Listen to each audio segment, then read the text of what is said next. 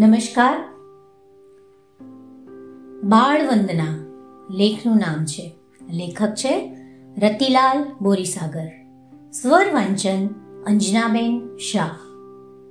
જ્યોતિન્દ્ર દવેએ કહ્યું છે, બાળકને કેળું ખાવાની ના પાડવી એ તેને કાદવમાં બોળીને કેળું ખાવા ઉશ્કેરવા બરાબર છે. બાળકે શું કરવું જોઈએ?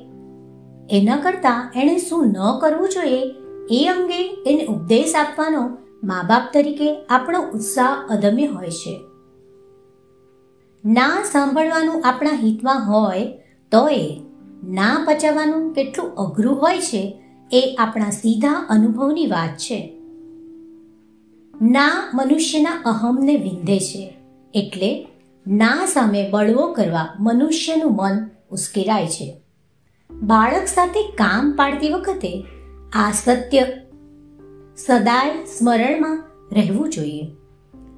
બાળક થોડું મોટું થઈ આમ તેમ જવા માટે આત્મનિર્ભર બને છે કે તરત જ ના ના તાતા તીર એના ઉપર છૂટે છે.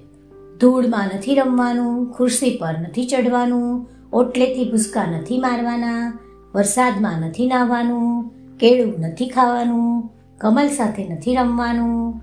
આ અને આવા અનેક નકારો બાળકના કુમળા મન સાથે સતત અફડાતા રહે છે. આવા નકારોની યાદી કરીએ તો બાલમૂર્તિનો એક વિશેષાંક થઈ શકે. દરેક મા બાપે પોતે દિવસમાં બાળકને કેટલી વાર ના પાડી તેની યાદી કરવા જેવી છે. બાળકને માટે કેળું ખાવાનું ઈષ્ટ ન હોય તેવી વખતે એને કેળું ખાવાની ના પણ પાડી શકાય. પણ આપણે શા માટે ના પાડીએ છીએ? એ એને સમજાવવું જોઈએ. આપણે કેવળ આપણી માન્યતાઓ કે ખોટા ખ્યાલોને કારણે બાળકને કેળું ખાવાની ના પાડી પાડતા તો નથી ને? એની ખાતરી પણ આપણે કરવી જોઈએ.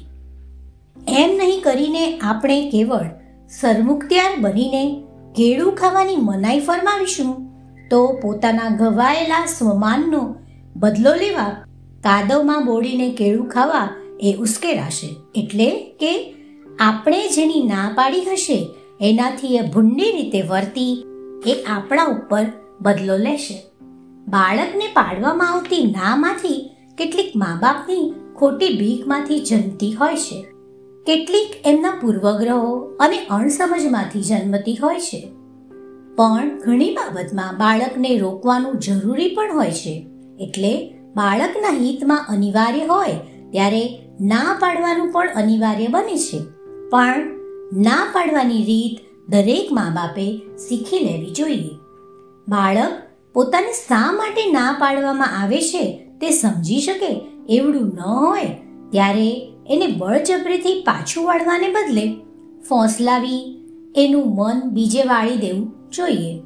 બાળક આપણો મુદ્દો સમજી શકે, એવડું થાય ત્યારે તો એને ગળે વાત ઉતરાવીને જ એને પાછું વાળવું જોઈએ. બાળકનું મન ન સ્વીકારે ત્યાં સુધી આપણી વાતનો ઇનકાર કરવાનો એને અધિકાર છે.